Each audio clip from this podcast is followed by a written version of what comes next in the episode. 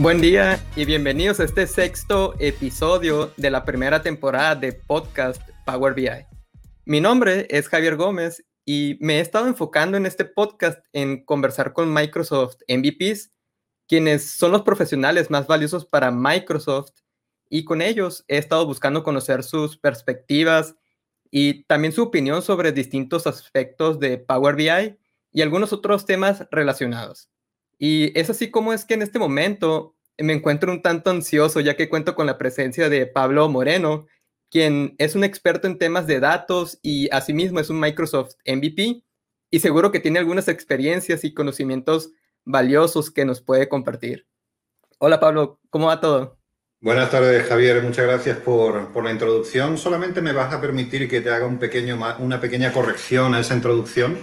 Eh, no soy un experto, me considero un entusiasta porque estoy constantemente aprendiendo, así que, eh, pero por todo lo demás, muy correcto. Genial, gracias por hacerlo saber, Pablo. Y, y me da mucho gusto eh, contar con, con tu presencia y, y, poder platicar sobre estos temas que, que somos un tanto entusiastas y, y, que nos apasionan. Yo creo que, que de esta conversación tenemos bastante que aprender ambos y, todos los que nos están escuchando. Magnífico, con gusto. Genial. Y básicamente el título de, de esta de este podcast es Empoderamiento con Power BI. Y más que nada el título se basa en cómo es que la capacidad de Power BI está ayudando a muchas personas a, a empoderarlos en sí, en este caso a darle la habilidad, en este caso de tomar sus datos y darles la oportunidad de lograr sus objetivos por medio de, de los mismos. Entonces vamos a hablar sobre un poco más con respecto a Power BI, qué es en sí, por qué deberíamos de utilizarlo y, y para quién es en sí y otros temas más que, que, serán un tanto interesantes. Pero previo a, a hablar sobre estos temas, ¿qué, ¿qué, te parece, Pablo, si, si nos comentas en, en, algunos minutos una breve introducción acerca de ti y e igualmente cómo es que has logrado en sí eh, eh, obtener este reconocimiento de, de, Microsoft MVP y si nos pudieras platicar un poco al respecto de, de qué es en sí este reconocimiento? Claro, cómo no. Eh, este reconocimiento es, es, un, es, un, galardón que Microsoft da a distintos profesionales. pueden o no trabajar para Microsoft. Yo en mi caso no trabajo para Microsoft. Creo que la inmensa mayoría de MVPs no trabajan para Microsoft. Sin embargo, usamos las herramientas de Microsoft. Eh, en mi caso, existen distintas categorías sobre las que eh, se otorgan los premios, los galardones MVPs. MVP significa Most Valuable Professional, eh, o sea, Microsoft te reconoce como un profesional de valor. Eh, en mi caso concreto es eh, en, en, la tecnología o la categoría de Data Platform o Data Platform, em, dado que trabajo con, principalmente con Power BI, pero también trabajo con Azure, trabajo con SQL Server eh, y, y, entornos, y entornos con entornos de datos, lógicamente con herramientas principalmente de Microsoft. un poco sobre mí, em, mi nombre es Pablo Moreno, yo soy español de origen, eh, tengo más de 15 años viviendo en, en, en, Panamá, bueno, saltando en varios países, pero desde hace, eh, desde hace tiempo pues viviendo en Panamá. Saludos a todos los que estoy viendo aquí posteando sus, eh, sus saludos desde Panamá, un saludo a todos. También tengo muchos amigos por otras partes de Latinoamérica. Y, bueno, eh, yo, mi formación principal originaria es en, en, administración de empresas, finanzas, auditoría, contabilidad y todo ese mundo. Aunque yo siempre tuve una, inclinación muy grande hacia la matemática, la estadística, pero eh, en mis más de 20 años de profesión eh, o, de o de vida profesional, pues tres cuartas partes de esa, de esa cantidad de años eh, la he pasado en el mundo de las finanzas, en el mundo de la auditoría, control interno, ese tipo de cosas. ¿no? He trabajado en bancos, he trabajado en, en fondos privados de, de, de, capital privado, private equities, que se llaman los hedge funds. He hecho adquisiciones, fusiones y todo ese tipo de cosas. Y en los últimos cinco o seis años, intentando actualizar mis conocimientos de estadística, comencé a ver eh, bueno, un poco más, seis, siete años quizá, eh, comencé a ver conceptos que no tenía, que no, que no me sonaban para nada asociados a estadística, ¿no?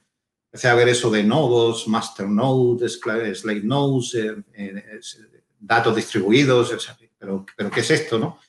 Y obviamente entré en pánico porque digo, bueno, creo que me estoy quedando totalmente desactualizado en, mi, en mis conocimientos estadísticos. Bueno, me puse a, a, a, investigar, me puse a estudiar, puse a hacerme cursos, y me doy cuenta de que la estadística sigue siendo exactamente la misma, lo que cambiaron eh, fueron las herramientas. Es decir, yo siempre lo digo, ¿no? Cuando yo, cuando yo hacía estadística, cuando yo estudiaba y practicaba estadística, yo lo, todo, lo que, todo lo que necesitaba era una calculadora Casio FX82B, que por ahí la tengo todavía, eh, y ahora pues necesito un lenguaje de programación. Antes necesitaba una hoja de papel, porque todos mis datos cabían en una hoja de papel, eh, prácticamente y ahora necesito una base de datos. Bueno, pues, ¿y, qué es una base de datos? Pues tendré que aprender y me tuve que poner a aprender pues todas estas cosas, ¿no? Bueno, hoy día pues a, estos profesionales modernos de la estadística aplicada en distintos ámbitos, en el mío pues en empresarial, pues se le llama data scientist. Pues eso es lo que soy, un, eh, un senior data scientist, ese es mi trabajo ahora, trabajo para Dell, eh, concretamente en operaciones internas y, y entre las cosas que hago, pues obviamente hago mucha automatización de reportes, eh, y de análisis con, con, Power BI, con el entorno Azure, con el entorno, eh, con el entorno Office 365 y, y hago también pues eh, análisis predictivo, machine learning, inteligencia artificial, que es el siguiente paso en la madurez de los datos después de la inteligencia de negocio. ¿no? Eso es un poquito sobre mí. Ya es bastante interesante porque entiendo que que no, no venimos de un área en, en, sí enfocada a informática, entonces más que nada... No, sí, con no, no, en mi caso por lo menos. y, y, sin embargo, pues eh, he tenido que aprender a, a, meter líneas de código en R, en Python, en, en, en, otras cosas, ¿no? Pues, o sea, que uno va aprendiendo lo que va necesitando para hacer su trabajo. Siempre y cuando uno tenga muy claro eh, qué necesita hacer, eh, pues, ¿sabes? Enfoca, enfócase en, en, aprender lo que necesite, no, no aprenda mucho más de lo que necesite. Ya, y, y, yo sé que todavía no estamos viendo las preguntas, pero ¿cómo, cómo fue esa experiencia de empezar a, a indagar en esos lenguajes y en estas tecnologías? Pues como digo, el, el, eh, fue mi motivación personal eh, de, de, querer actualizarme con estos conocimientos, eh, de, de, bueno, porque yo pensé que, estaba, que me estaba desactualizando en, en el área de estadística aplicada y, y, cuando, bueno, cuando voy a ver, pues eh, veo que se hace una regresión con un lenguaje de programación. Digo, pero bueno, si yo siempre he usado una calculadora eh, un bolígrafo y a lo mejor Excel en el mejor de las situaciones, ¿no? Para hacer una regresión. Eh, pues, pero, pero si yo no sé programar, ¿cómo es posible, no? Pues, eh, pues claro, la necesidad, la necesidad te lleva, te lleva a aprender lo que haga falta, ¿no? Para hacer lo que uno necesite hacer, ¿no? Y en mi caso, pues, pues me puse a, averiguar, bueno, pues yo no sé, yo no vengo de sistema, ni soy programador, ni tengo nada que ver con, ingeniería de software ni nada de esto, ¿no? Pues, este, pues nada, pues, pero pues aprendí a programar como, como otro más. Eh, ¿puedo, ¿Puedo hacer una programación de una página web? Bueno, no, no es mi área, la puedo hacer, pero no, o sea, quiero decir, yo no soy un programador de software, soy un programador de, de algoritmos y de modelos estadísticos y esas cosas, eso es lo que yo sé hacer, no, sé, no sé hacer más. O sea, es más la motivación propia personal eh, que, que, que, otra cosa, ¿no? No, no tenía ningún, ninguna necesidad de, de, de, una aspiración profesional ni nada por el estilo. ¿no? Sí, yo creo que es un tanto personal eso, porque muchas sí. personas se empiezan a aventurar y a lo mejor deciden que ese no es su camino, pero para sí. muchos abren nuevos intereses e, este tipo de, de, oportunidades y con todo lo que nos está trayendo el mundo digital de, de hoy día, ¿verdad? Es muy cierto eso que dices, exacto. Todo sí. comienza con la motivación personal. Si no hay motivación, eh, no hay mucho más. No se puede hacer mucho más. Sí, y bastantes de mis conexiones me comentan, yo creo que es, es algo que existe un cierto temor porque dicen, yo soy contador, por ejemplo, justo hoy uh -huh. me estaba comentando una persona de que él viene de un área contable uh -huh. y, y, y, que al ver Power BI empezó a ver un, el, el primer contenido que, que, empezó a ver le llamó la atención y ya es así como se, se empezó a, a aventurar en este tema, pero muchas personas no se animan porque creen que puede ser complicado. No, que, bueno, es, eh, perdona que te interrumpa, pero esa es precisamente una de las razones por la que Power BI pues, está ganando mucho, mucha cuota de mercado, porque ha, ha eliminado una gran barrera tecnológica eh, de conocimientos tecnológicos entre profesionales que no venimos, porque yo, yo, soy uno de ellos, yo vengo también de ser contador hace mucho, mucho años, yo, yo metía es, asientos contables y hacía balances y todas esas cosas. Pero, pero Power BI eliminó, eh, y Microsoft en general, todas las herramientas, y creo que esa es la tendencia general de todas las herramientas, sea las marcas que sean, eh, ha eliminado esa, esa, esa barrera eh, eh, psicológica, ¿no? y no tanto tan psicológica, sino esa barrera conceptual de que, de que para usar herramientas tecnológicas uno tiene que ser un tecnólogo o un ingeniero, eh, nada más lejos de la realidad. O sea, eso es, lo que nos permite eh, trabajar con Power BI. Yo recuerdo hace 20 años cuando empezaban, eh, o incluso antes de 20 años, más, atrás, ¿no? que cuando yo, yo, vengo del mundo de Lotus 1, 2, 3. O sea, fíjate, aquí no me ves, pero yo, yo, tengo canas en la barba, no, no te creas.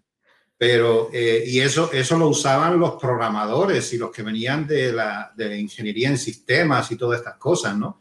Después apareció Excel, todo el mundo se volvió loco con Excel eh, y, la gente se sentía como si fuera un programador y no lo era. Eh, y era un, a lo mejor, pues, cualquier tipo de, de, profesión, de profesional, ¿no? Eh, después, yo recuerdo hace 20 años, no se te ocurre aplicar ningún trabajo porque todos ponían como requisito tener conocimiento en Microsoft Office. O sea, ese era el requisito fundamental. Eh, pero y estaba contratando a lo mejor o estaba en un puesto de trabajo para personas de recursos humanos, para finanzas, para contabilidad, para lo que sea. Eh, pero bueno, pero es una herramienta tecnológica. Pues Power BI va por ese camino también, ¿no? Power BI y el resto de herramientas, en este caso Power BI. Eh, ya no hace falta ser un programador en base de datos para montar un, un, modelo estrella, un modelo de tablas relacionales. Se puede hacer con Power BI. Oiga, pero es que yo no soy programador. programador. Sí, ya lo sé, pero se puede hacer. y otras muchas, muchas cosas más, ¿no? Pero eso es lo, eso es lo, interesante de estas herramientas, que han acercado eh, la tecnología a la, a la, a la profesión, eh, al, ámbito profesional, ¿no?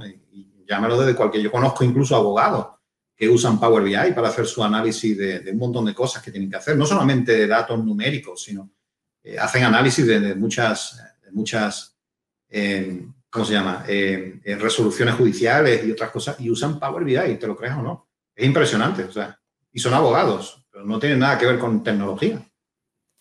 Y podría contar toneladas y toneladas de casos y de ejemplos.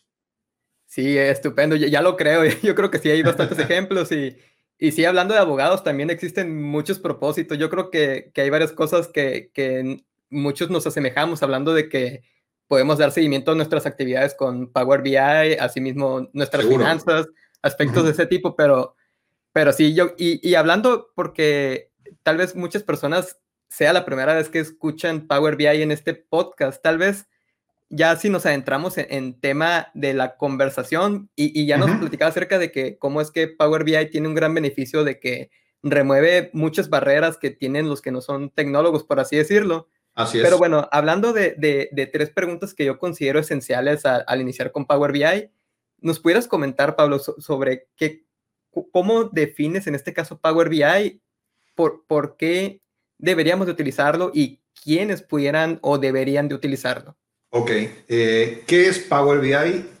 Power BI es una plataforma de inteligencia de negocios no es una herramienta, no es un tool, no es un software, es una plataforma completa.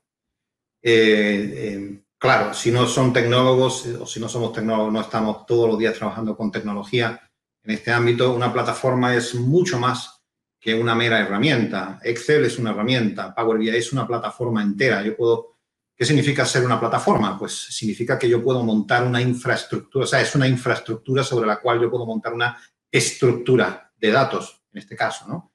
Eh, pues, eh, y, no, y no vamos a entrar en más detalles para no confundir a las personas, pero Power BI es una plataforma, no es una herramienta. La herramienta eh, es quizá lo que uno se descarga en su máquina, Power BI Desktop o Power BI Report Server o cualquier otra versión, versión que, existe. Esa es la herramienta, pero eso es solamente una parte del todo que, que significa Power BI. Power BI en sí es una plataforma que trabaja en la nube, que está respaldada por Azure y ahí vamos a dejarlo ahí porque, ya digo, podemos hablar mucho más y, tal. Pero es una plataforma entera de inteligencia de negocios para análisis de datos. ¿Por qué utilizarlo? Eh, aparte de que es eh, muy eficiente eh, y vengo de haber usado otras plataformas, usarlo o el principal beneficio es porque, mm, como hemos hablado, creo que quizá fue una de las pocas que rompió muchos mitos y, consiguió acercar la tecnología a los profesionales que no venimos del mundo de la tecnología, ni somos eh, programadores, ni somos desarrolladores, ni somos ingenieros en sistemas, porque es fácil de utilizar. Tiene una curva de aprendizaje, porque tampoco, eh, tampoco escucho mucho ese, ese, ese chiste tan bueno que dice que Power BI es como Excel, no, nada más lejos de la realidad, o sea, no, no, no, no tiene nada que ver una cosa con la otra. Power BI quizás está más cerca del entorno SQL Server que, que de Excel, o sea, son dos herramientas totalmente distintas. De hecho, Power BI no es una herramienta, es una plataforma, como acabo de decir. Pero bueno, como digo, no vamos a entrar en ese debate. Eh, ¿por, qué, ¿por, qué, utilizarlo? Vuelvo a decir, porque eh, rompe muchas, muchas barreras tecnológicas eh, de cara a los profesionales. O sea, cualquier profesional de cualquier ámbito puede usar, estaría incapacitado para, para, poder usarlo con una curva de aprendizaje relativamente corta comparado con otras herramientas o con otras plataformas. Y respondiendo a la última pregunta, quizás es la más fácil de todas, ¿no? ¿Quién debería usarlo? Pues yo, yo siempre hago la misma, yo siempre hago la misma pregunta preguntar a una pregunta, pues quizás no es lo más correcto, pero ¿quién debería usarlo? Pues eh, cualquier persona que use, que, que, necesite o que use datos para su trabajo. Entonces, ¿usted usa datos para su trabajo? Si la respuesta es que sí, entonces debería usar Power BI. Es así de simple. Eh, y ahora la pregunta a lo mejor más trascendental es, ¿y quién no usa datos para su trabajo? Bueno, y ahí lo dejo. ¿eh? Ahí lo dejo.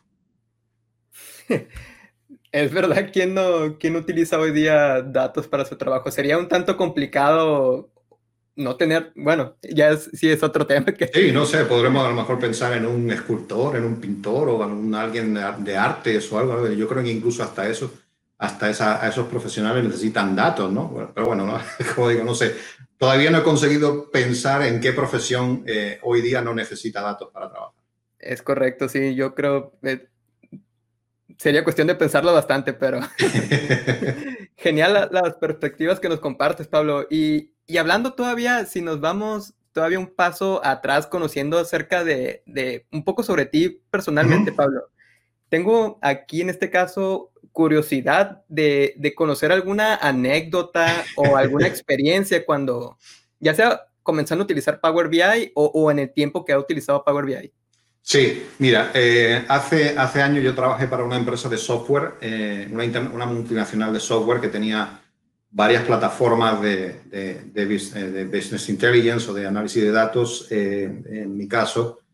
Y, y bueno, eh, como había varias plataformas, porque venía de una empresa de, software que venía de haber hecho varias adquisiciones de otra empresa, integrando sistemas, pues al final acabamos usando pues un porrón de cosas ahí, ¿no? No había nada unificado. Eh, eso obligó a que eh, lo habitual era que eh, para, para, que la gerencia pudiera em, entender y, y, analizar el negocio, pues lógicamente no van a haber cuatro o cinco plataformas distintas de datos. Lo que hacían, lo habitual era exportar todos los, los extractos de datos a varios Excel, hacer una consolidación, o sea, el trabajo típico que hemos hecho muchos profesionales durante los últimos 15, 20 años se consolidaban todos los Excel en una, so, en una sola megatabla, se hacía una tabla dinámica, un pivot table gigantesco, eh, se hacían varios análisis, varios reportes y eso era aún mecánico todas las semanas, todas las semanas, varios, varios tipos de reportes de ese estilo. O sea, bajar los datos, exportarlo, guardarlo, formatearlo, limpiarlo, consolidarlo, organizarlo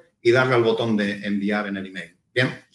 Cuando yo llegué a esa, a, a esa empresa, al poco tiempo, eh, cuando ya empecé ya a, a, habituarme a ver cómo funcionaba todo, todo esta, toda esa dinámica, pues como a las dos semanas, o no, a perdón, a los dos meses o así, después ya de entender cómo funcionaba toda esa dinámica de reportería manual, todas estas cosas, eh, eh, mi trabajo consistía en mandar algunos reportes a varios de, de senior directors y a varios y, a un par de vicepresidentes eh, gente muy alta en la jerarquía de la empresa y, y, bueno, ellos esperaban que todas las semanas pues, llegara su paquete de reportes por email y ellos abrían y demás. Bueno, bien, como digo, a los dos meses eh, me tomé la libertad de descargarme eh, Power BI.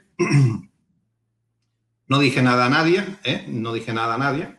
Y los mismos reportes que yo bajaba en, en, en Excel, formateaba y todas esas cosas, esos mismos reportes los puse todos en un Power BI como, como Dios manda, bonitos, ordenados, todos limpios, los mapas, los informes de venta, hice algunas medidas, eh, los filtros, eh, los, eh, en fin, eh, cómo se hace un, un, dashboard como es debido, ¿no?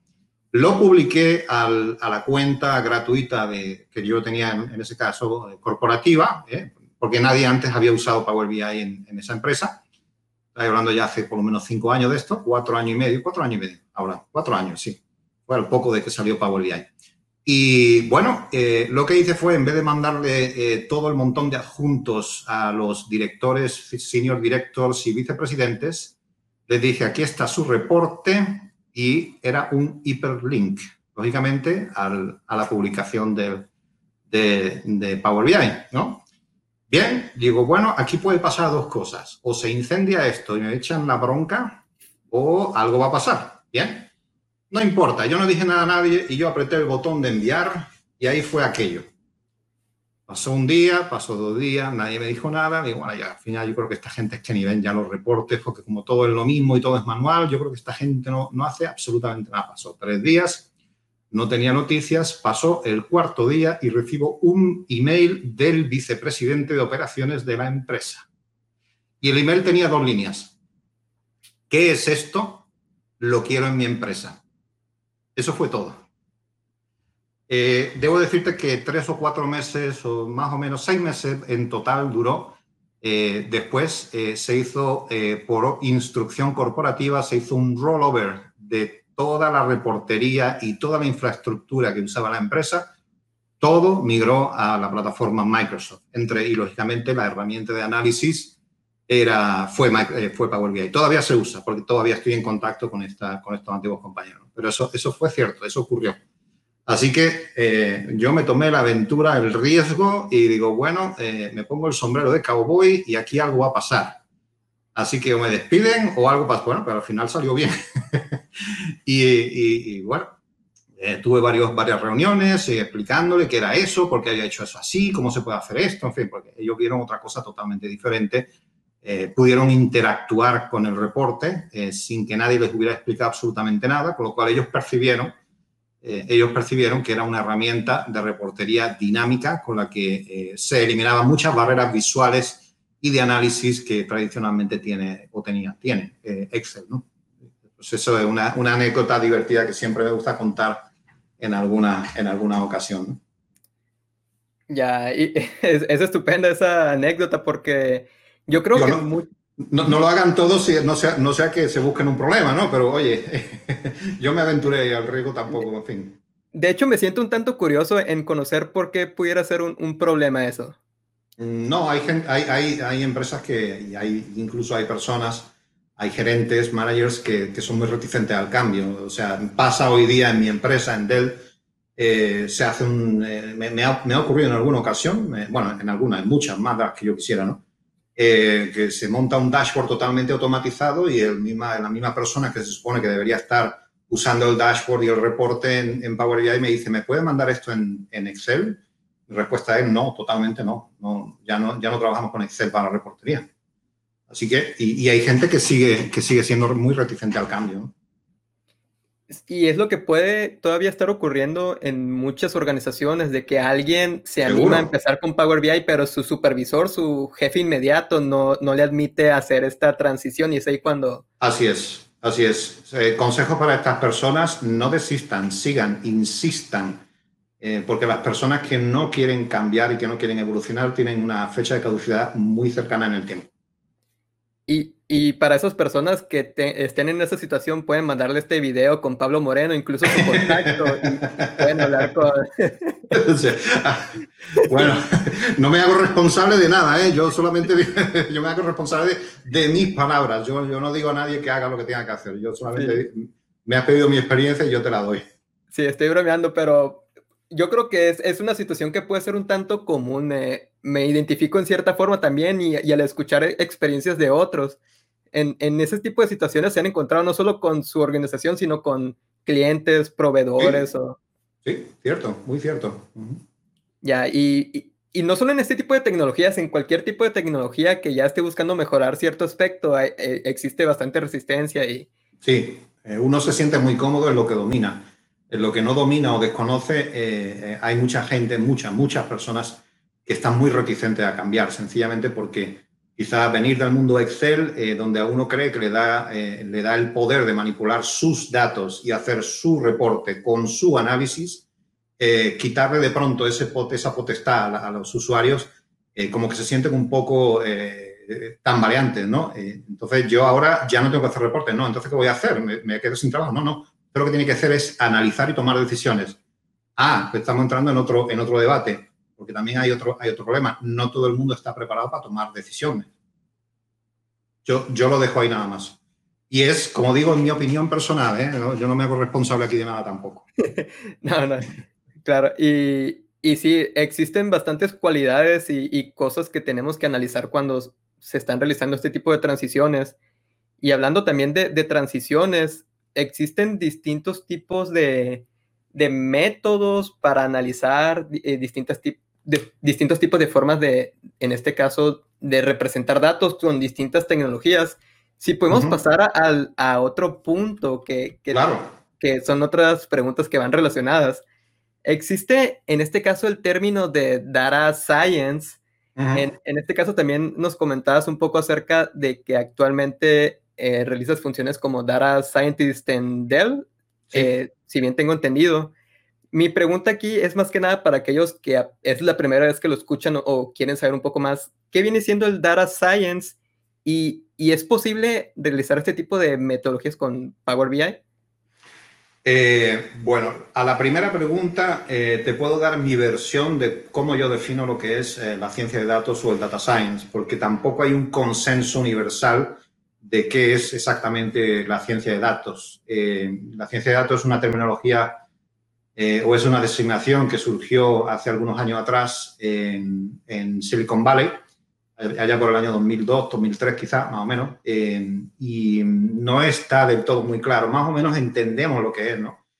Eh, pero así como, como, como no, hay una, no hay un consenso claro ni definido de que, pues, todo el mundo sabe lo que es la economía porque existe una definición. Ok, pero ¿qué es el data science? Eh, bueno, yo, como no existe un consenso, te voy a dar mi versión de lo que es la ciencia de datos, ¿no? Puede estar más equivocada o, o menos que la, que la, que la que la, que te pueda dar la Universidad de Berkeley o la, de, o la, de, o la del, Instituto Tecnológico de Massachusetts, pero es mi versión y, y, también asumo el riesgo de, lo que, de, mis palabras. ¿no? Eh, eh, yo, yo defino la ciencia de datos como la capacidad de resolver cualquier problema con, con datos. ¿okay? Bueno, entonces, cualquier persona técnicamente que haga un reporte en Excel, hace su pequeño análisis, resuelve problemas. Dice, yo estoy haciendo ciencia de datos. Eh, sí, a pequeña escala. Ah, y ahora viene el matiz. Me refiero a resolver cualquier problema con cualquier tipo de dato. Estamos hablando de que eh, sí, resolver problemas con, datos a pequeña escala es, una parte de la ciencia de datos, definitivamente, pero resolver un problema con grandes volúmenes de datos, eh, si yo le doy a usted que siempre, eh, o cualquier profesional que use su, Excel para su análisis, su reporte y demás, perfecto, ¿eh? perfecto. Bien, y hay gente que piensa que con Excel lo puedo hacer todo. Bueno, si yo le doy acceso a mi data warehouse que tiene 50 servidores de base de datos y la más pequeña tiene 30 tablas y la más pequeña de esas 30 tablas tiene 40 millones de líneas, Sácame usted, por favor, eh, la media de ventas de los últimos 10 años. ¿Usted va a usar Excel para eso? Eh, pues digo, intento poner esto en perspectiva. ¿eh? por eso digo que está en mi definición y yo me atengo al riesgo de mis palabras. Entonces, ciencia de datos, ¿qué es? Bueno, pues poder, la capacidad de resolver problemas de, operacionales de negocio de cualquier tipo de organización en cualquier entorno con, datos, ¿no? ¿no? Resolverlos con yo creo que o yo pienso que. No, no, es, como decimos, no es, un human guessing, no es una concepción humana, sino, eh, sino es, eh, es eh, estrictamente ceñirnos a los datos, ¿no? Por eso es como yo defino la ciencia de datos. Después te puedes encontrar más o menos definiciones similares, ¿no? Pues el compendio de tecnología con conocimiento, no sé qué cuánto. Bien, lo que, lo que, usted quiera. Al final esto consiste en resolver problemas ¿eh? con datos. Entonces, ¿qué problemas podemos resolver? Desde problemas de eh, eh, análisis en, en, el pasado, es decir, analizar un reporte, esos son datos pasados, a analizar problemas de qué puede ocurrir en el futuro. Eso es análisis, análisis predictivo, que también es un campo de la ciencia de datos. Bien, entonces ya, tenemos, ya, ya entramos en otro tipo de, en otro tipo de, de, de sector dentro, o en otro tipo de, de segmento dentro de la ciencia de datos, análisis predictivo. No, pero es que además, si sabemos predecir eh, qué puede ocurrir dependiendo de nuestra serie de variables históricas, podemos crear una estrategia o una recomendación de cuál puede ser eh, eh, el escenario más óptimo si tomamos determinadas decisiones hoy. Bien, ya estamos entrando en el análisis prescriptivo, que es otra parte de la ciencia de datos. Seguimos resolviendo problemas, pero con datos, no con lo que yo creo que o el gerente dice que. No, no, no es eso. Eh, y, así podemos seguir, ¿no? Podemos llegar a, eh, bueno, pues si, si, ponemos, si en vez de tener aquí un vigilante en persona que esté eh, controlando o, vigilando la puerta de entrada del edificio, ponemos una cámara con capacidad de reconocer las, las, las, personas que entran y que salen, cuándo entran, cuándo salen, a qué hora entran y, se reconocen las cámaras, la, perdón, las caras y los cuerpos y no sé qué, eh, pues eh, ya estamos entrando en el área de, eh, inteligencia artificial, entre otras cosas, ¿no?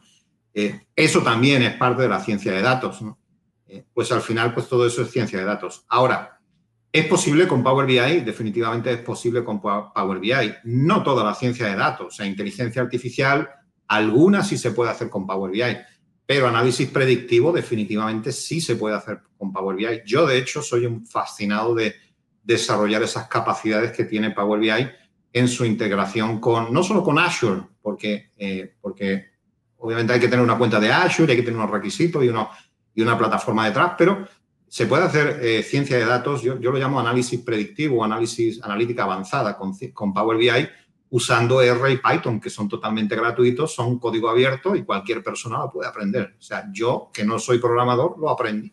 Y si yo puedo hacerlo, hasta, créame, hasta un mono lo puede hacer. Ya, Así que sí eh, es posible con Power BI, definitivamente que sí. Ya, ya, ya.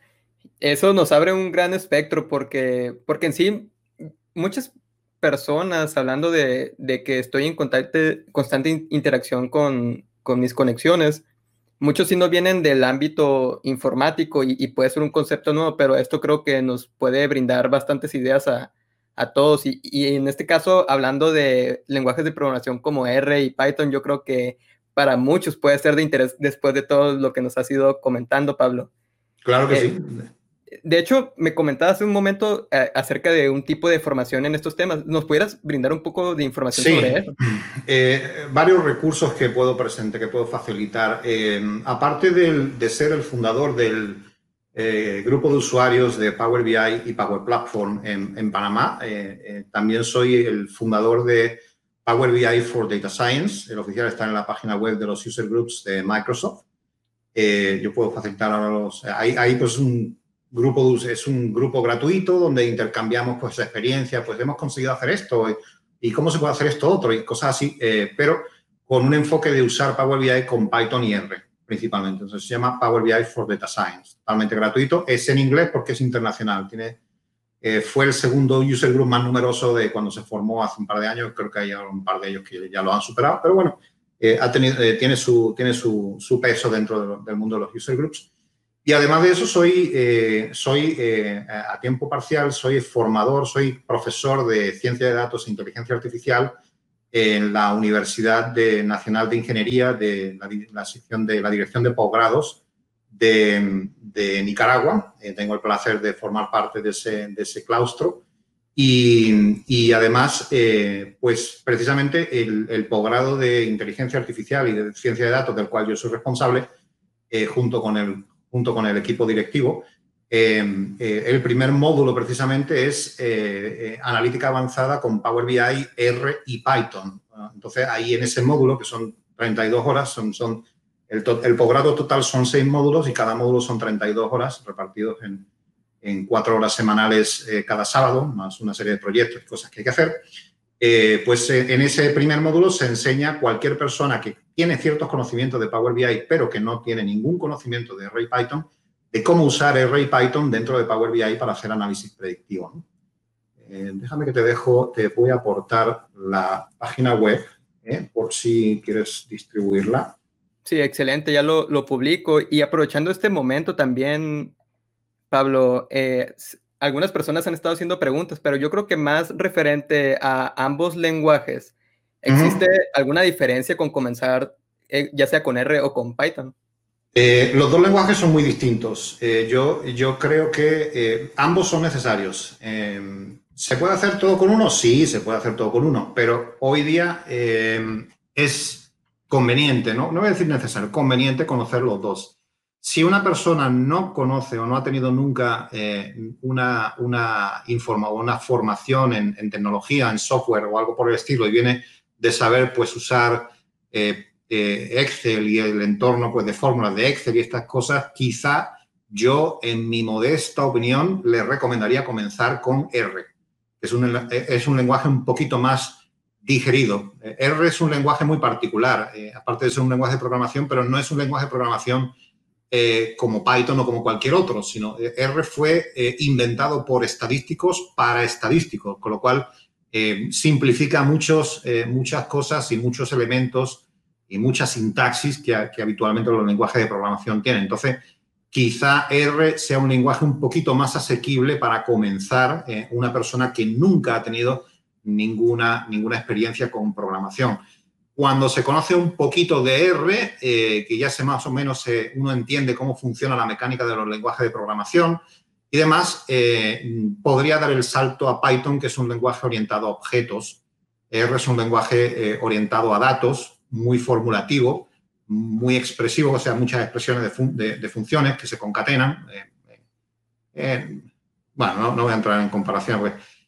pero el, y eso puede ser menos abstracto para alguien que nunca ha tenido una formación en, perdón, en, computación que, por ejemplo, un lenguaje como Python que es orientado a objetos, que su, su mentalidad, su enfoque, su diseño es muy diferente. Entonces, si alguien no ha tenido nunca ninguna, ninguna experiencia previa en programación, ¿por cuál empezar? En mi modesta opinión, la mía, ¿eh? eh y de nuevo, yo seguramente habrá mucha gente que no esté de acuerdo conmigo, pero la mía es eh, comenzar primero con R. Eh, y no necesitas un experto en R para entrar después a Python, ni mucho menos, pero tener unos fundamentos y ya habituarse, acostumbrarse cómo funciona, a ver cómo funciona el lenguaje R, saltar a Python es mucho más sencillo, ¿no?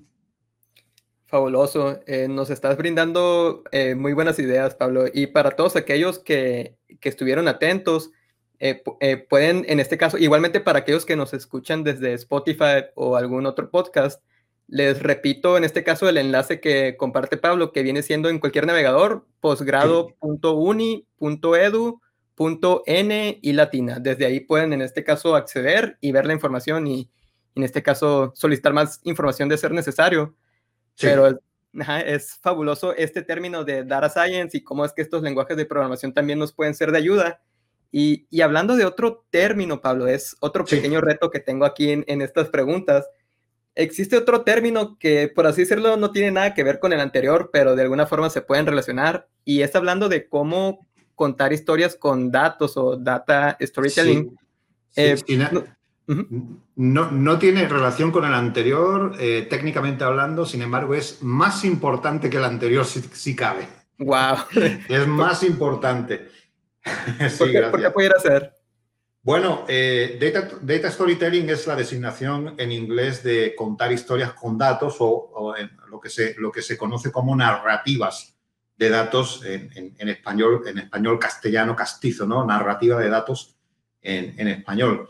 Em, el data storytelling es, si cabe, en mi, de nuevo, me voy, a, me voy a hacer responsable de mis palabras y yo sé que habrá mucha gente que no esté de acuerdo conmigo, pero es casi, eh, en mi modesta opinión, es más importante incluso que eh, eh, ciencia de datos, análisis de datos y todo eso. ¿Por qué? La, narrativa de datos es la habilidad de transmitir conocimiento y e, e, información, la información funda el conocimiento. Em, de, a una audiencia. Entonces, si, si no sabemos expresar y explicar lo que estamos haciendo o lo que hemos hecho con datos a nuestra audiencia, eh, pues el trabajo que podamos haber hecho va a servir de muy poco o de nada. Es decir, yo puedo, yo puedo desarrollar un análisis predictivo de inteligencia artificial o de cualquier otro ámbito, machine learning o lo que usted quiera, reportería, análisis de patrones, correlaciones, lo que usted se le ocurra. Y dedicarme a eso durante dos meses de arduo trabajo eh, intenso, metiendo millones de líneas de código, haciendo 80 iteraciones en mi set de datos, quitando, poniendo variables, etcétera. Y yo, yo, ¿eh?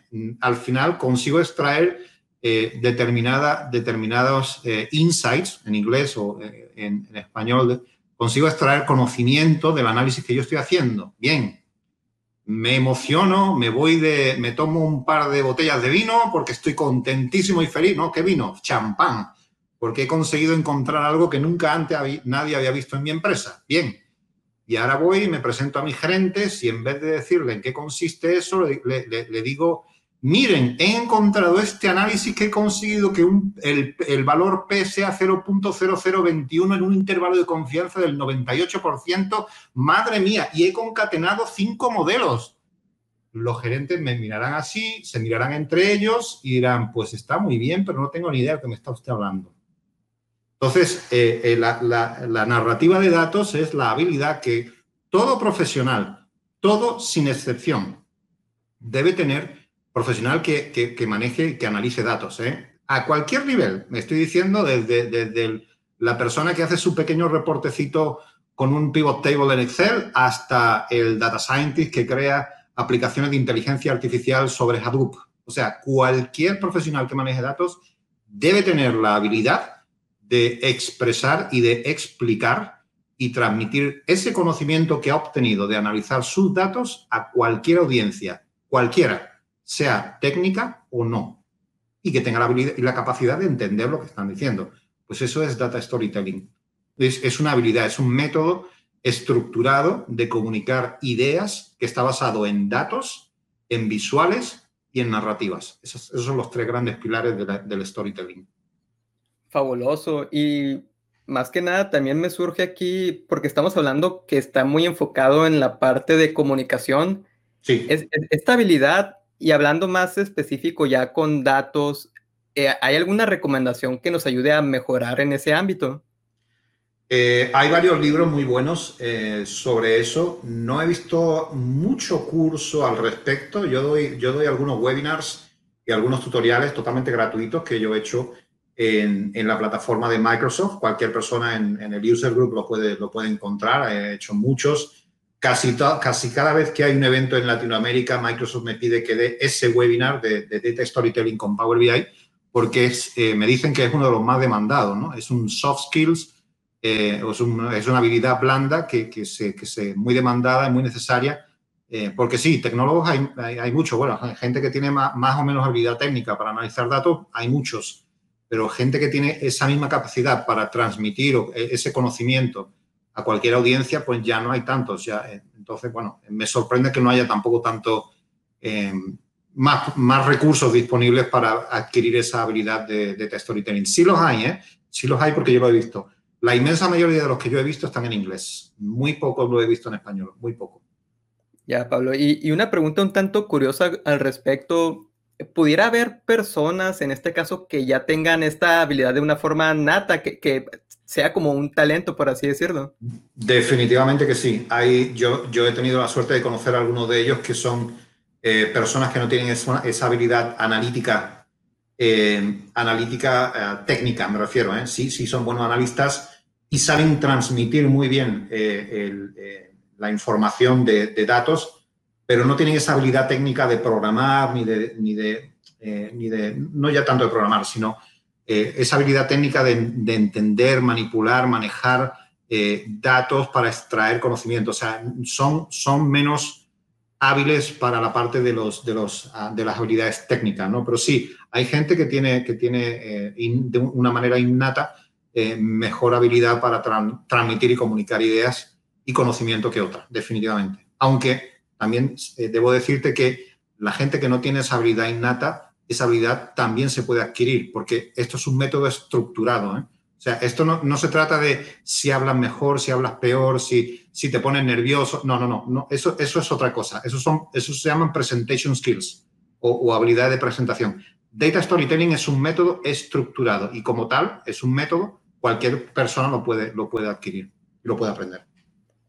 Fabuloso. Entonces nos comentabas de que pueden haber libros, igualmente este grupo y igualmente todas aquellas personas que quieran conocer más de esto, yo creo que en cualquier motor de búsqueda pueden comenzar a, buscar sobre este término y, empezar a, ver algunos tips, recomendaciones o, distintos tipos de formación en este tema que, ya nos comenta Pablo. Y yo también concuerdo de que es sumamente importante. Yo creo que es el, en este caso, el resultado que todos los usuarios ven al final y si en esta parte no, no es funcional, es ahí donde todo el trabajo detrás de cámaras es, Así es. en vano.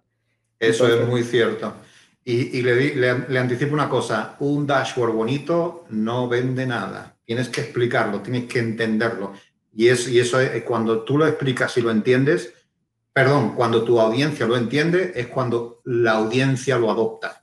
Bien sea un cliente interno dentro de tu propia empresa, en tu propia organización, o un cliente externo. O sea, un dashboard bonito con colores, estoy cansado de ver tanto gente en LinkedIn, mira qué dashboard es.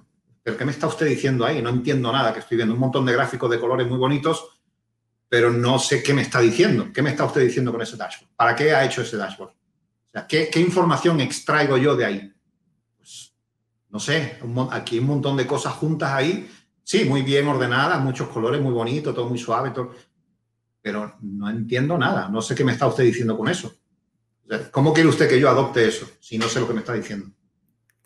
Es correcto, y ahí es donde todos podemos empezar a tomar nota de, todo esto que comenta Pablo y empezar a tomarlo en cuenta, ¿no? E, e investigar por nuestra cuenta también todo aquello que, debe de ser importante en este caso para, porque el, esto eh, va en base a los requerimientos de no solo de nosotros, sino de otros usuarios que también puede ser de interés, entonces no todos pensamos igual y es ahí cuando no tenemos que pensar solo por nuestra cuenta, sino en, en un espectro mayor, en este caso, que, que involucre a, más personas. Es, estoy fascinado con respecto Definitivamente. Sí, es fascinante y, y, sí pudiéramos hablar más sobre esto, pero quiero tocar otro punto, Pablo, que, creo que también nos puede brindar bastante valor. He visto eh, algunas ponencias en, en webinars eh, de su parte y he visto que, que, ha explicado acerca de, distinto, de distintos tipos de, de análisis y automatizaciones que, podemos lograr al integrar Power BI con otras soluciones de Microsoft, de Microsoft 365 u Office 365. Eh, ¿Pudieras, en este caso, brindarnos algunos ejemplos o ideas de lo que podemos lograr con estas integraciones? Bueno, eh, eso es lo bonito de trabajar en un entorno en la nube, como, como es eh, Office 365, ahora se llama Microsoft 365, y, como decía, Power, BI es una pata de lo, que, de lo que el producto global para empresas corporativo que tiene Microsoft, que se llama Power Platform, que incluye ahora, e incluye eh, Power Automate, eh, que antes se llamaba Microsoft Flow, eh, Power Apps, que es para generar aplicaciones, apps, generalmente en, tanto de escritorio como, como móviles, como para celular, y, también eh, el, de, eh, el, de, el de bots, que no lo uso mucho y por eso se me, se me, olvidó, eh, Power, Powerbots creo que se llama, si no estoy equivocado. bien, el hecho de que todos, todas esas herramientas, todas esas plataformas, porque a, su vez cada una de ellas son una plataforma, además de una herramienta, esté todo en la nube, permite, y ese creo que es uno de los puntos fuertes, muy fuertes que tiene Microsoft frente a su competencia, es que permite una integración total, absoluta entre todas las herramientas. Todas, todas se pueden hablar entre sí y todas se pueden combinar entre sí. Y eso que permite, eh, pues, eh, automatizar muchísimos procesos, ¿no? Eh, anoche, bueno, tenía, tenía una conversación con unos compañeros, con unos amigos que recientemente conocí, que me decían, no, es que creo que el, el, el Robotics Process Automation de Microsoft está un poco confuso. Digo, no, no, es que hay que distinguir dos cosas. Una cosa es la automatización de tareas eso se puede hacer con todo el entorno Office 365 o Microsoft 365 y específicamente Robotics Process Automation, esa, ese, ese ámbito específico de la automatización eh, es Power Automate, o sea, la herramienta de, dedicada de Microsoft a, RPA o RPA es, Power Automate, ¿no? Y son dos cosas diferentes. Entonces, nosotros podemos, eh, eh, sin, tener, sin ningún conocimiento de programación, se pueden automatizar muchas tareas eh, habituales, repetitivas, eh, dentro del entorno de Office 365. Es decir, eh, un ejemplo muy sencillo, bueno, yo, he hecho, afortunadamente, he hecho muchas automatizaciones de tareas, pero desde hacer un dashboard en Power BI y crear una alerta de que cuando un KPI o un KPI o un índice o una medida supere o esté por debajo de un nivel que yo le ponga, quiero que eso active una alarma que mande un email a determinadas personas eh, alertando de que el volumen de, en mi caso, el volumen de llamadas de un call center o el volumen de, tal, de tal, eh, está por debajo del límite mínimo o, por encima del límite máximo, tenemos que, y esa alerta se distribuye a otras personas para que ellos a su vez tomen determinadas acciones. Esas acciones eh, se traducen en, una serie de, en una serie de desencadenantes que van generando datos y esos datos a su vez van retroalimentando y capturados y siendo capturados y analizados por mi dashboard de manera dinámica y automática. Nadie tiene que llamar a, oye, esto no viene, ¿qué está pasando aquí? No, nada de eso, todo se hace automáticamente.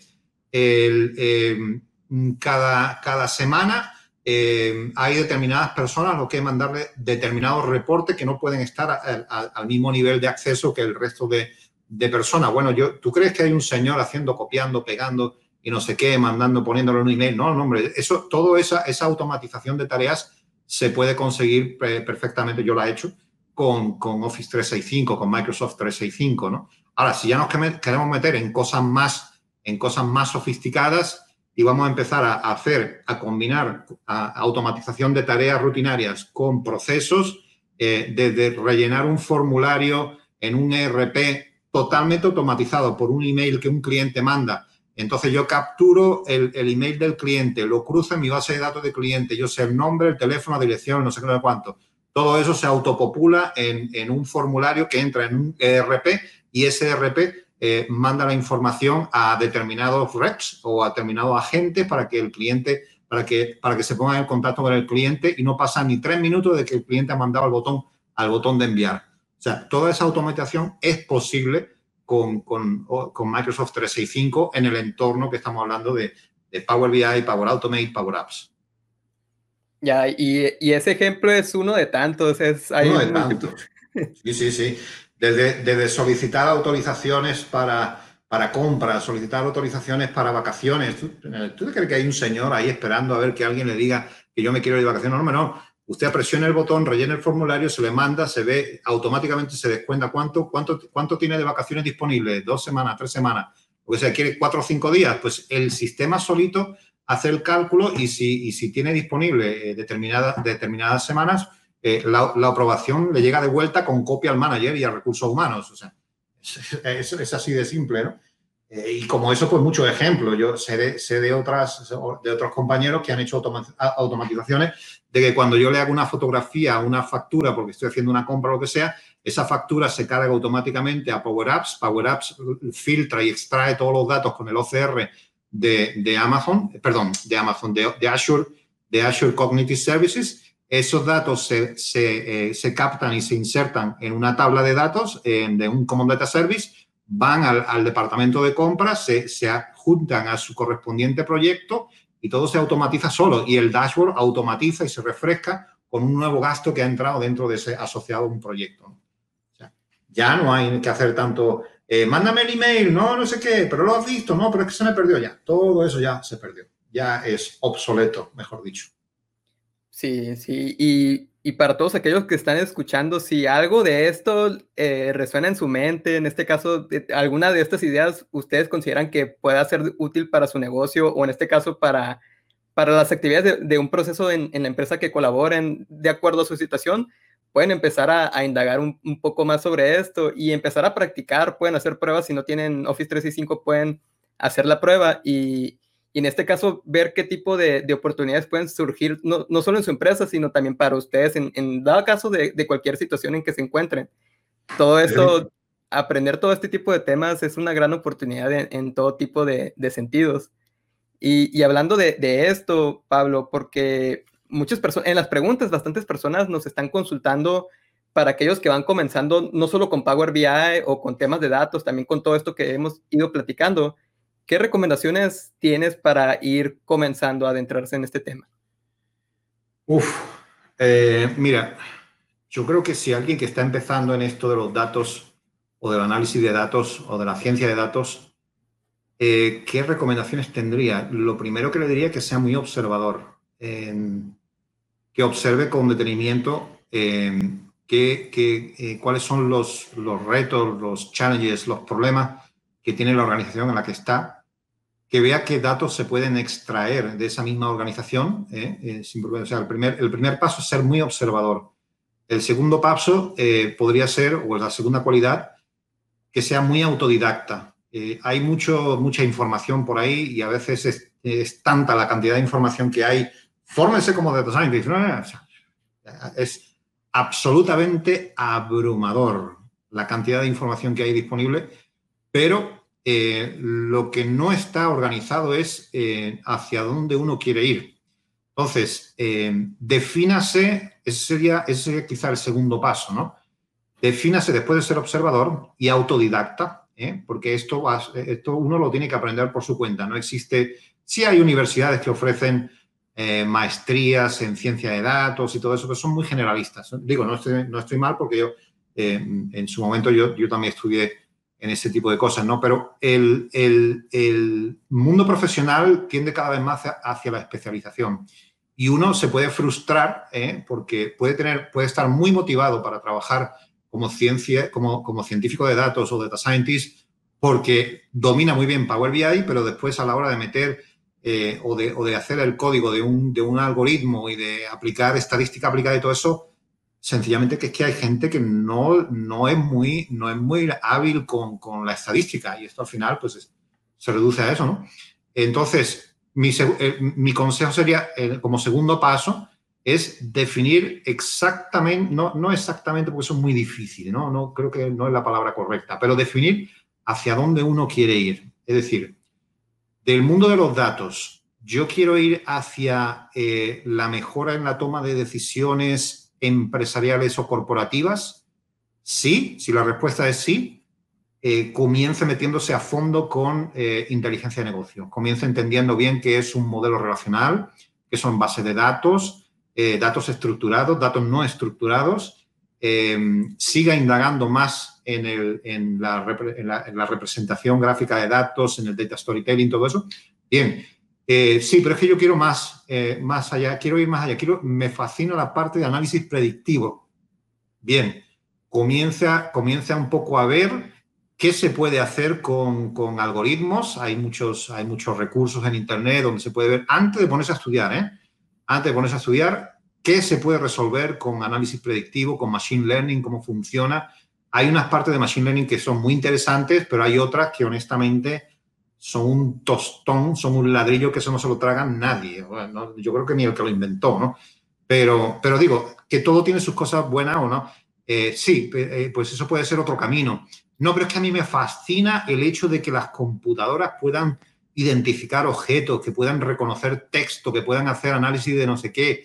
está, está usted entrando entonces en el área de inteligencia artificial. Sepa que para eso es algo que muy poca gente se lo va a decir, eh, el primer paso para hacer un buen científico de datos es ser un buen, eh, eh, un buen analista de inteligencia de negocios. Eso es lo primero. después, de ser, después de entender bien y de, y de, manejar bien la inteligencia de negocios, usted está capacitado y habilitado para dar el siguiente paso en la madurez del análisis de datos, que sería la, la ciencia de datos, el análisis predictivo, análisis, analítica avanzada, todo ese tipo de cosas. Una vez que usted entiende bien cómo funciona todo lo que es ese análisis predictivo, esa analítica avanzada, aplicación de modelos estadísticos, análisis predictivo eh, y demás, entonces usted está preparado para dar el siguiente paso hacia la inteligencia artificial. ¿eh? Pero no salte directamente a la inteligencia artificial sin antes entender eh, la, machine learning y análisis predictivo y mucho menos, y mucho menos la inteligencia de negocio, ¿no? Entonces, yo, esa es mi recomendación. Tengo un programa de, formación interno en, mi empresa, en Dell, eh, y, todo el que sobre ciencia de datos. Y, a todo el mundo, todo el mundo sin excepción, después se pueden dedicar lo que, al ámbito que uno quiera, pero todo el mundo tiene que seguir ese camino primero. Primero, entender los datos. Segundo, entender el análisis de, de, de estos datos y entender los patrones. De ahí, hacer análisis predictivo. Y finalmente, si quieren, pueden dedicarse a la inteligencia artificial. Ya, ya. Y, hablando de eso último de Endel, por ejemplo, hablando de que tal vez en otro tipo de organización se quiera implementar este tipo de formación, ¿cuáles son los roles o, departamentos de las personas que llevan la formación? Eh, buena pregunta.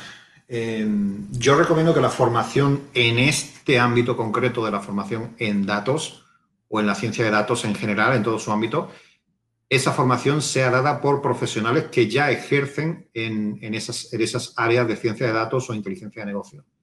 No concibo una persona de, que no trabaja en, o que de, de, manera activa, ¿eh? de manera activa, hoy día, ahora, ¿eh? no que lo hizo hace 20 años, no, no, no, ahora, no concibo a alguien que no tenga una actividad eh, actual en, en, ese ámbito de la ciencia de datos que esté habilitado con las técnicas modernas, porque esto cada seis meses esto se queda todo antiguo o, antes incluso, eh, y que esté preparado para enseñar a otra persona que no, si es que estamos hablando de gente que no tiene ninguna formación y nunca ha tenido ninguna exposición a tecnologías sobre análisis de datos. ¿eh?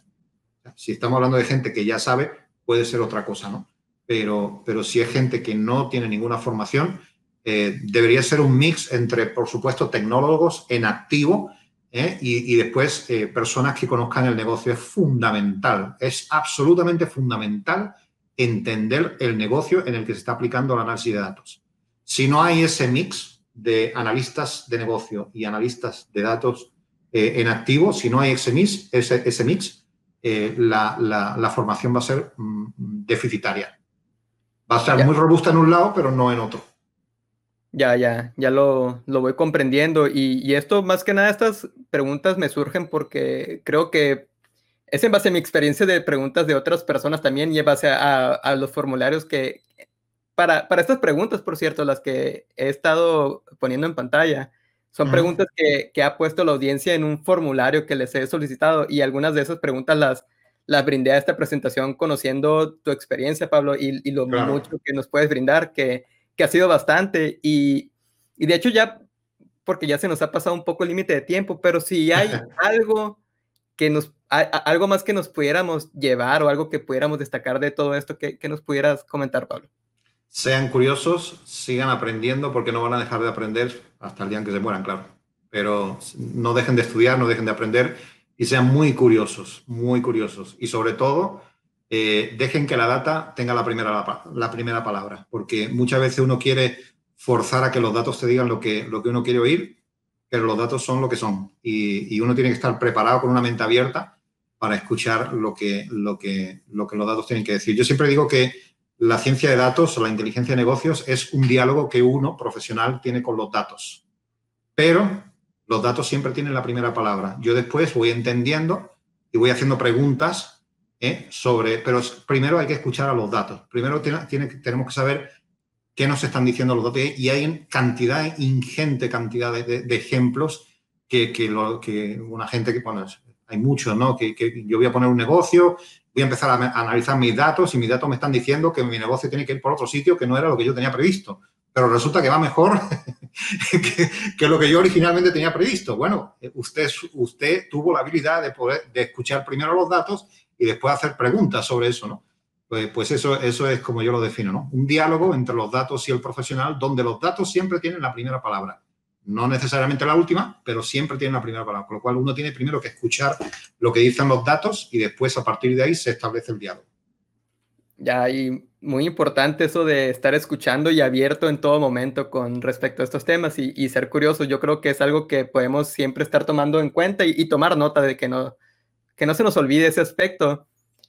Y bueno, Pablo, eh, bastantes personas han estado participando. Me gustaría eh, tomar un poco de tiempo con algunas preguntas un tanto generales, simplemente un par de preguntas para, para intentando apoyar a la audiencia. Por ejemplo, aquí veo una pregunta eh, un tanto general y, tal vez pueda ser un tanto rápido de, responder.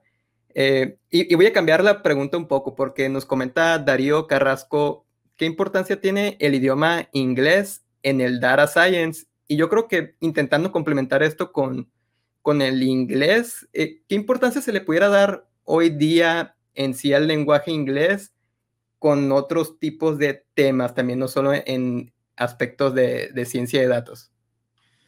Mira, el inglés eh, tradicionalmente después de la, de la, gran colonización británica, el inglés durante muchos años ha sido el idioma comercial. Eh, el diplomático en la antigüedad, eh, estamos hablando de hace ya años atrás, eh, el diplomático era el francés, el inglés siempre ha sido el idioma comercial a día de hoy, bueno, hay un mix ahí extraño, hay, varias, varias incidencias, que si el chino, que si tal, pero bueno.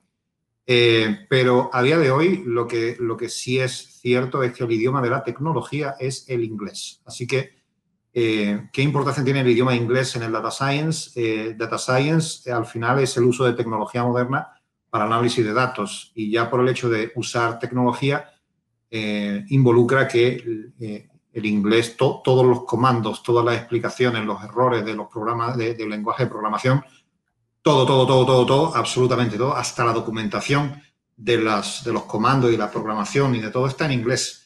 Con lo cual es absolutamente necesario eh, entender inglés, al menos para la tecnología. Yo no digo que, que usted le explique a alguien cómo, cómo, se, cómo se extrae, eh, ¿qué te digo yo? cómo se extrae un fruto de un árbol, ¿no? por decirle una brutalidad, ¿no? Eh, en inglés. No estoy hablando de eso, ni tampoco que sepa inglés médico, ni inglés de negocio, pero eh, que tenga conocimiento de inglés para el ámbito de tecnología, sí, definitivamente. Ya, ya lo creo. Em, porque en sí, bueno, yo creo que esta pregunta, y la he visto bastante, eh, yo no estoy seguro todavía qué, puede estar sucediendo en, este caso con, hablando por ejemplo, con, lenguajes de programación en sí, eh, ¿cómo es que hay personas, en este caso, que, en sí están aprendiendo un lenguaje de programación, pero, bueno, eh, existen muchos propósitos para aprenderlo, pero eh, veo cierta resistencia también a aprender un idioma, en este caso el inglés, siendo algo también que yo considero sumamente importante desde hace bastante tiempo. Pero bueno, sí, este tipo de preguntas la he visto bastante y, por eso la quería brindar simplemente para ir conociendo tu perspectiva, Pablo, lo cual se me hace bastante interesante. Gracias. Ya, gracias igualmente. Y una última pregunta, yéndome un poco atrás aquí veo, y, se platicó un poco al respecto de esto en, hablando de contar historias, pero estos términos de experiencia de usuario y, e interfaz de usuario, este tipo de, en este caso, de marcos generales o, igualmente metodologías para ayudarnos en mejorar la, en sí la experiencia de los usuarios y, y las interfaces.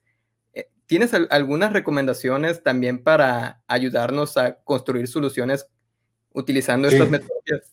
Definitivamente, de hecho, de hecho es parte el, el UX UI, eh, la experiencia, la interfaz eh, y la simplicidad del usuario, perdón, de la tecnología frente al usuario, de la solución frente al usuario, es, es, una parte del storytelling. tenga en cuenta de que si es si es una solución tecnológica, bien sea un dashboard, un análisis, un reporte, eh, que, facilita la comprensión de la información a cualquier audiencia, el impacto va a ser mucho más rápido y la adopción también. Eh, o sea, nos podemos ir a muchísimos ejemplos. Yo, ¿por qué prefiero usar Power BI frente a Excel? Hombre, porque a mí personalmente me parece que ver un grid de celdas, hay un montón de cuadros en mi pantalla, visualmente me parece más impactante. Yo prefiero ver un canvas blanco totalmente, mucho más limpio, ¿eh? y, eso facilita mucho la, eh, interacción con la herramienta. Eh, es absolutamente fundamental construir una solución si es que va destinada a una audiencia. Si es para mí, pues yo la puedo construir como yo quiera.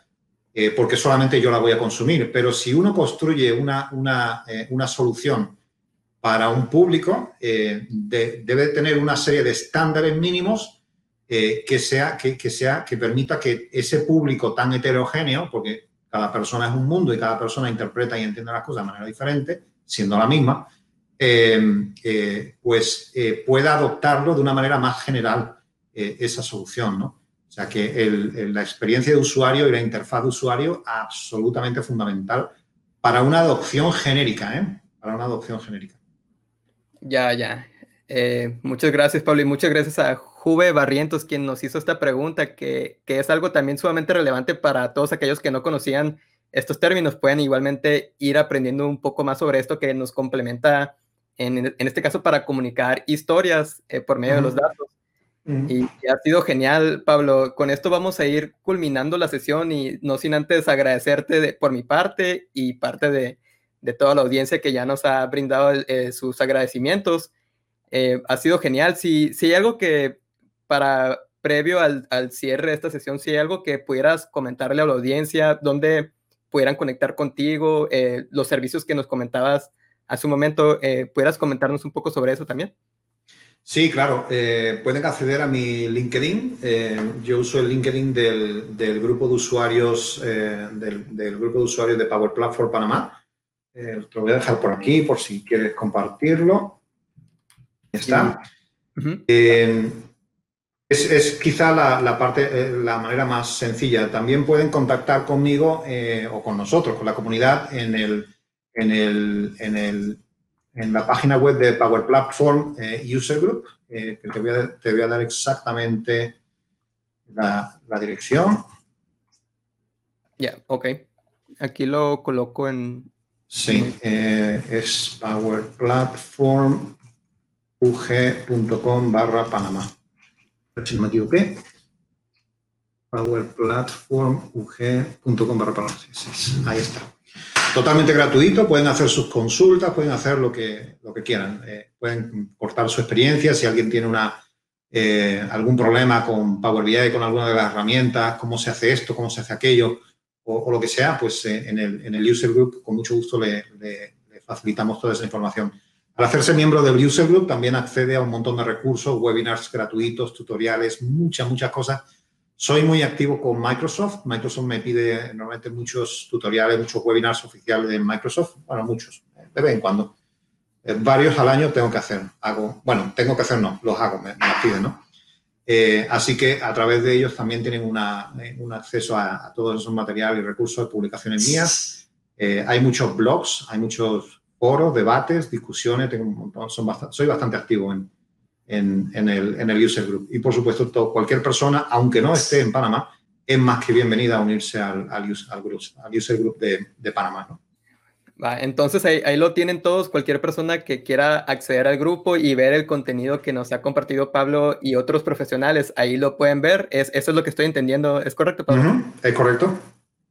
Entonces, eh, con eso, igualmente conectar. Algunas personas ya están comentando de que, de que están intentando conectar. Ahí yo creo que va a aparecer en, en su inbox de LinkedIn, eh, Pablo. Entonces, bueno, esperemos que para todos los que hayan escuchado les haya parecido una experiencia positiva, así como lo ha sido para mí, que ha sido un gran placer conocerte, Pablo, y, estaremos viendo en otra ocasión. Igualmente, Javier, muchas gracias por darme esta oportunidad. Un saludo a toda la audiencia por estar un viernes por la tarde aquí escuchando, escuchándome a mí, que no merezco tanto honor, pero bueno, eh, muy agradecido. Gracias por, por, por, la participación y por, bueno, por, conectar con otros entusiastas de los datos. Igualmente, Pablo, muy agradecido y, y, estamos en contacto. Yo por mi parte me quedo un par de minutos solo para solicitar feedback de la audiencia, pero, pero sí ha sido un total placer. Perfecto. Muchísimas gracias, Javier. Gracias, Pablo. Nos vemos. Hasta pronto. Hasta luego.